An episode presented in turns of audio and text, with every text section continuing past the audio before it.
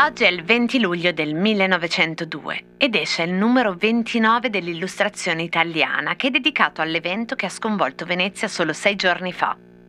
Il 14 luglio 1902, passate da poco le 9.30 del mattino, in piazza San Marco si sente urlare Via tutti, via tutti. Alle 9.53 i 100 metri di campanile si sbriciolano e cadendo su se stessi alzano una gigantesca nuvola di polvere. I detriti danneggiano un angolo della Biblioteca Nazionale Marciana ma sfiorano soltanto il colonnato della Basilica di San Marco senza toccarla. Incredibilmente non muore nessuna persona. L'unica vittima, recuperata qualche giorno dopo, sotto le macerie, è un gatto.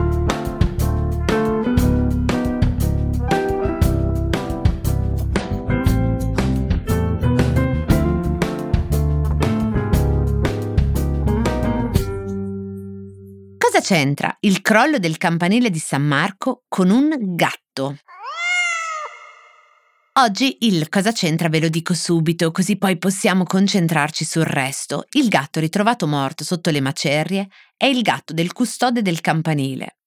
E del custode si parlerà un bel po' all'inizio, nelle prime settimane dopo il crollo, perché gli verranno addirittura attribuite le prime responsabilità.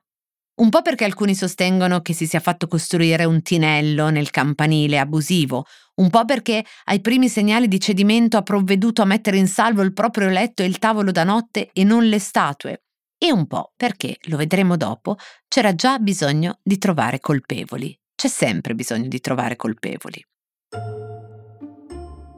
Comunque il gatto è l'unico che ha pagato la propria pelle per questo crollo il comune in realtà parlò da subito di imprevedibilità dell'evento e scrisse di responsabilità larghe, commiste, collettive che avevano riguardato parecchi decenni, o meglio, parecchie generazioni.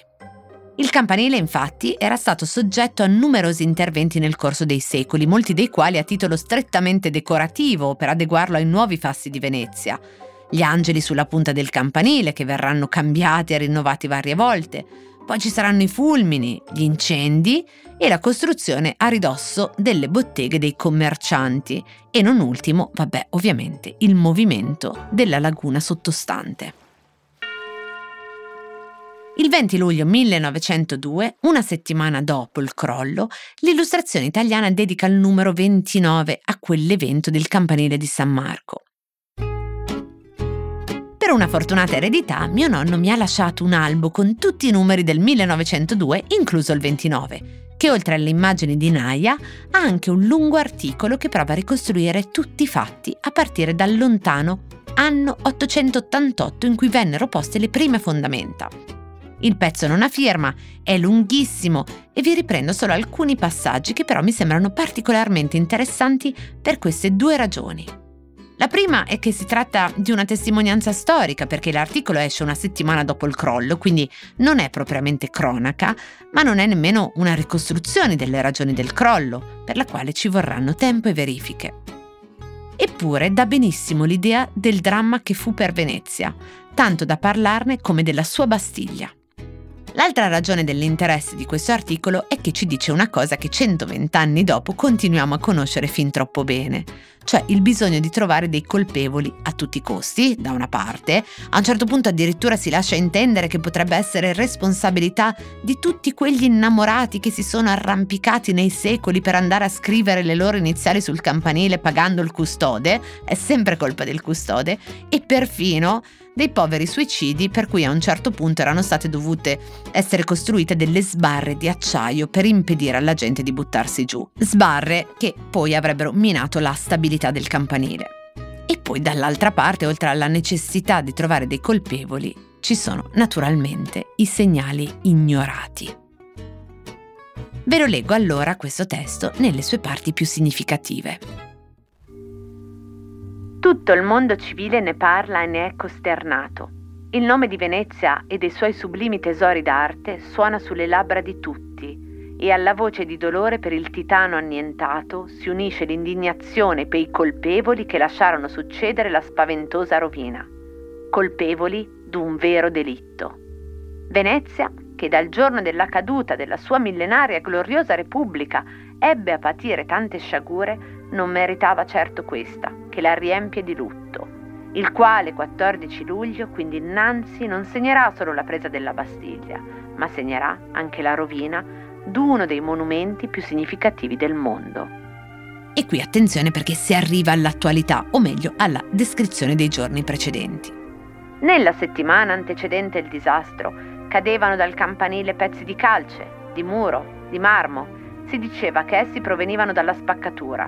Nel 1745 un fulmine cadendo sul campanile produsse infatti una spaccatura. La Repubblica la fece aggiustare dall'ingegner Poleni e da quel Bernardino Zendrini che gettò i ciclopi murazzi contro l'ira del mare. Vent'anni fa l'ingegner Saccardo dovette ripararla di nuovo perché la rabberciatura moderna mal si fondeva con la pietra antica. Da ultimo quella fenditura si riaperse. Ma perché? Le indagini da noi attinte ci conducono purtroppo alla convinzione che quella spaccatura fu un misfatto degli ingegneri preposti. Nella loggetta filtrava un po' d'umidità e allora l'ufficio regionale per la conservazione dei monumenti, bella conservazione, fece togliere una vecchia pietra incastrata nel campanile, la quale ormai mal riparava dall'acqua piovana la loggetta e la sostituì con un'altra più profonda e ferì con un solco per più metri il piede del colosso. E allora, cominciando da quel soldo, l'antica spaccatura si riaperse a tutti coloro che li interrogavano sui pericoli del crollo, i signori capi preposti alla conservazione rispondevano in coro che escludevano assolutamente il pericolo di una imminente caduta del campanile. Ci sarebbe da scrivere un volume sulle celebrità ufficiali e sarebbe il libro d'Italia nostra, sfregiata dai restauratori, dagli innovatori di puntiglio, ma dinanzi al disastro di Venezia, le cui sorti toccano dolorosamente le fibre di tutto il mondo civile, perché Venezia è città mondiale come Roma, come Atene, dobbiamo frenare lo sdegno, persuasi che per tutti verrà redde razionem. Venezia intanto riedifica il suo campanile, che verrà eretto il 25 aprile del 1912, e le campane di San Marco squilleranno ancora dall'alto ad ammonirci così. Vegliate, vegliate sui vostri monumenti e difendeteli da due forze mortifere. Prima, la burocrazia gerarchica, seconda, il tempo. Intanto, a proposito di incuria, le macerie del campanile del 1902 furono gettate nell'Adriatico, qualche chilometro a largo del lido di Venezia. Vennero trasportate con un grosso barcone con il fondo apribile e su uno dei mattoni trasportati, contornato da rami d'alloro, venne incisa la data 14 luglio 1902. Ultimamente capita che alcuni di questi pezzi vengano riportati a riva sul Lido.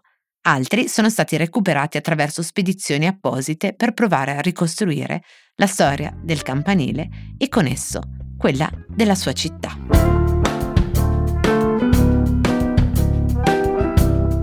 Cosa c'entra è un podcast quotidiano del Post scritto e raccontato da Chiara Alessi.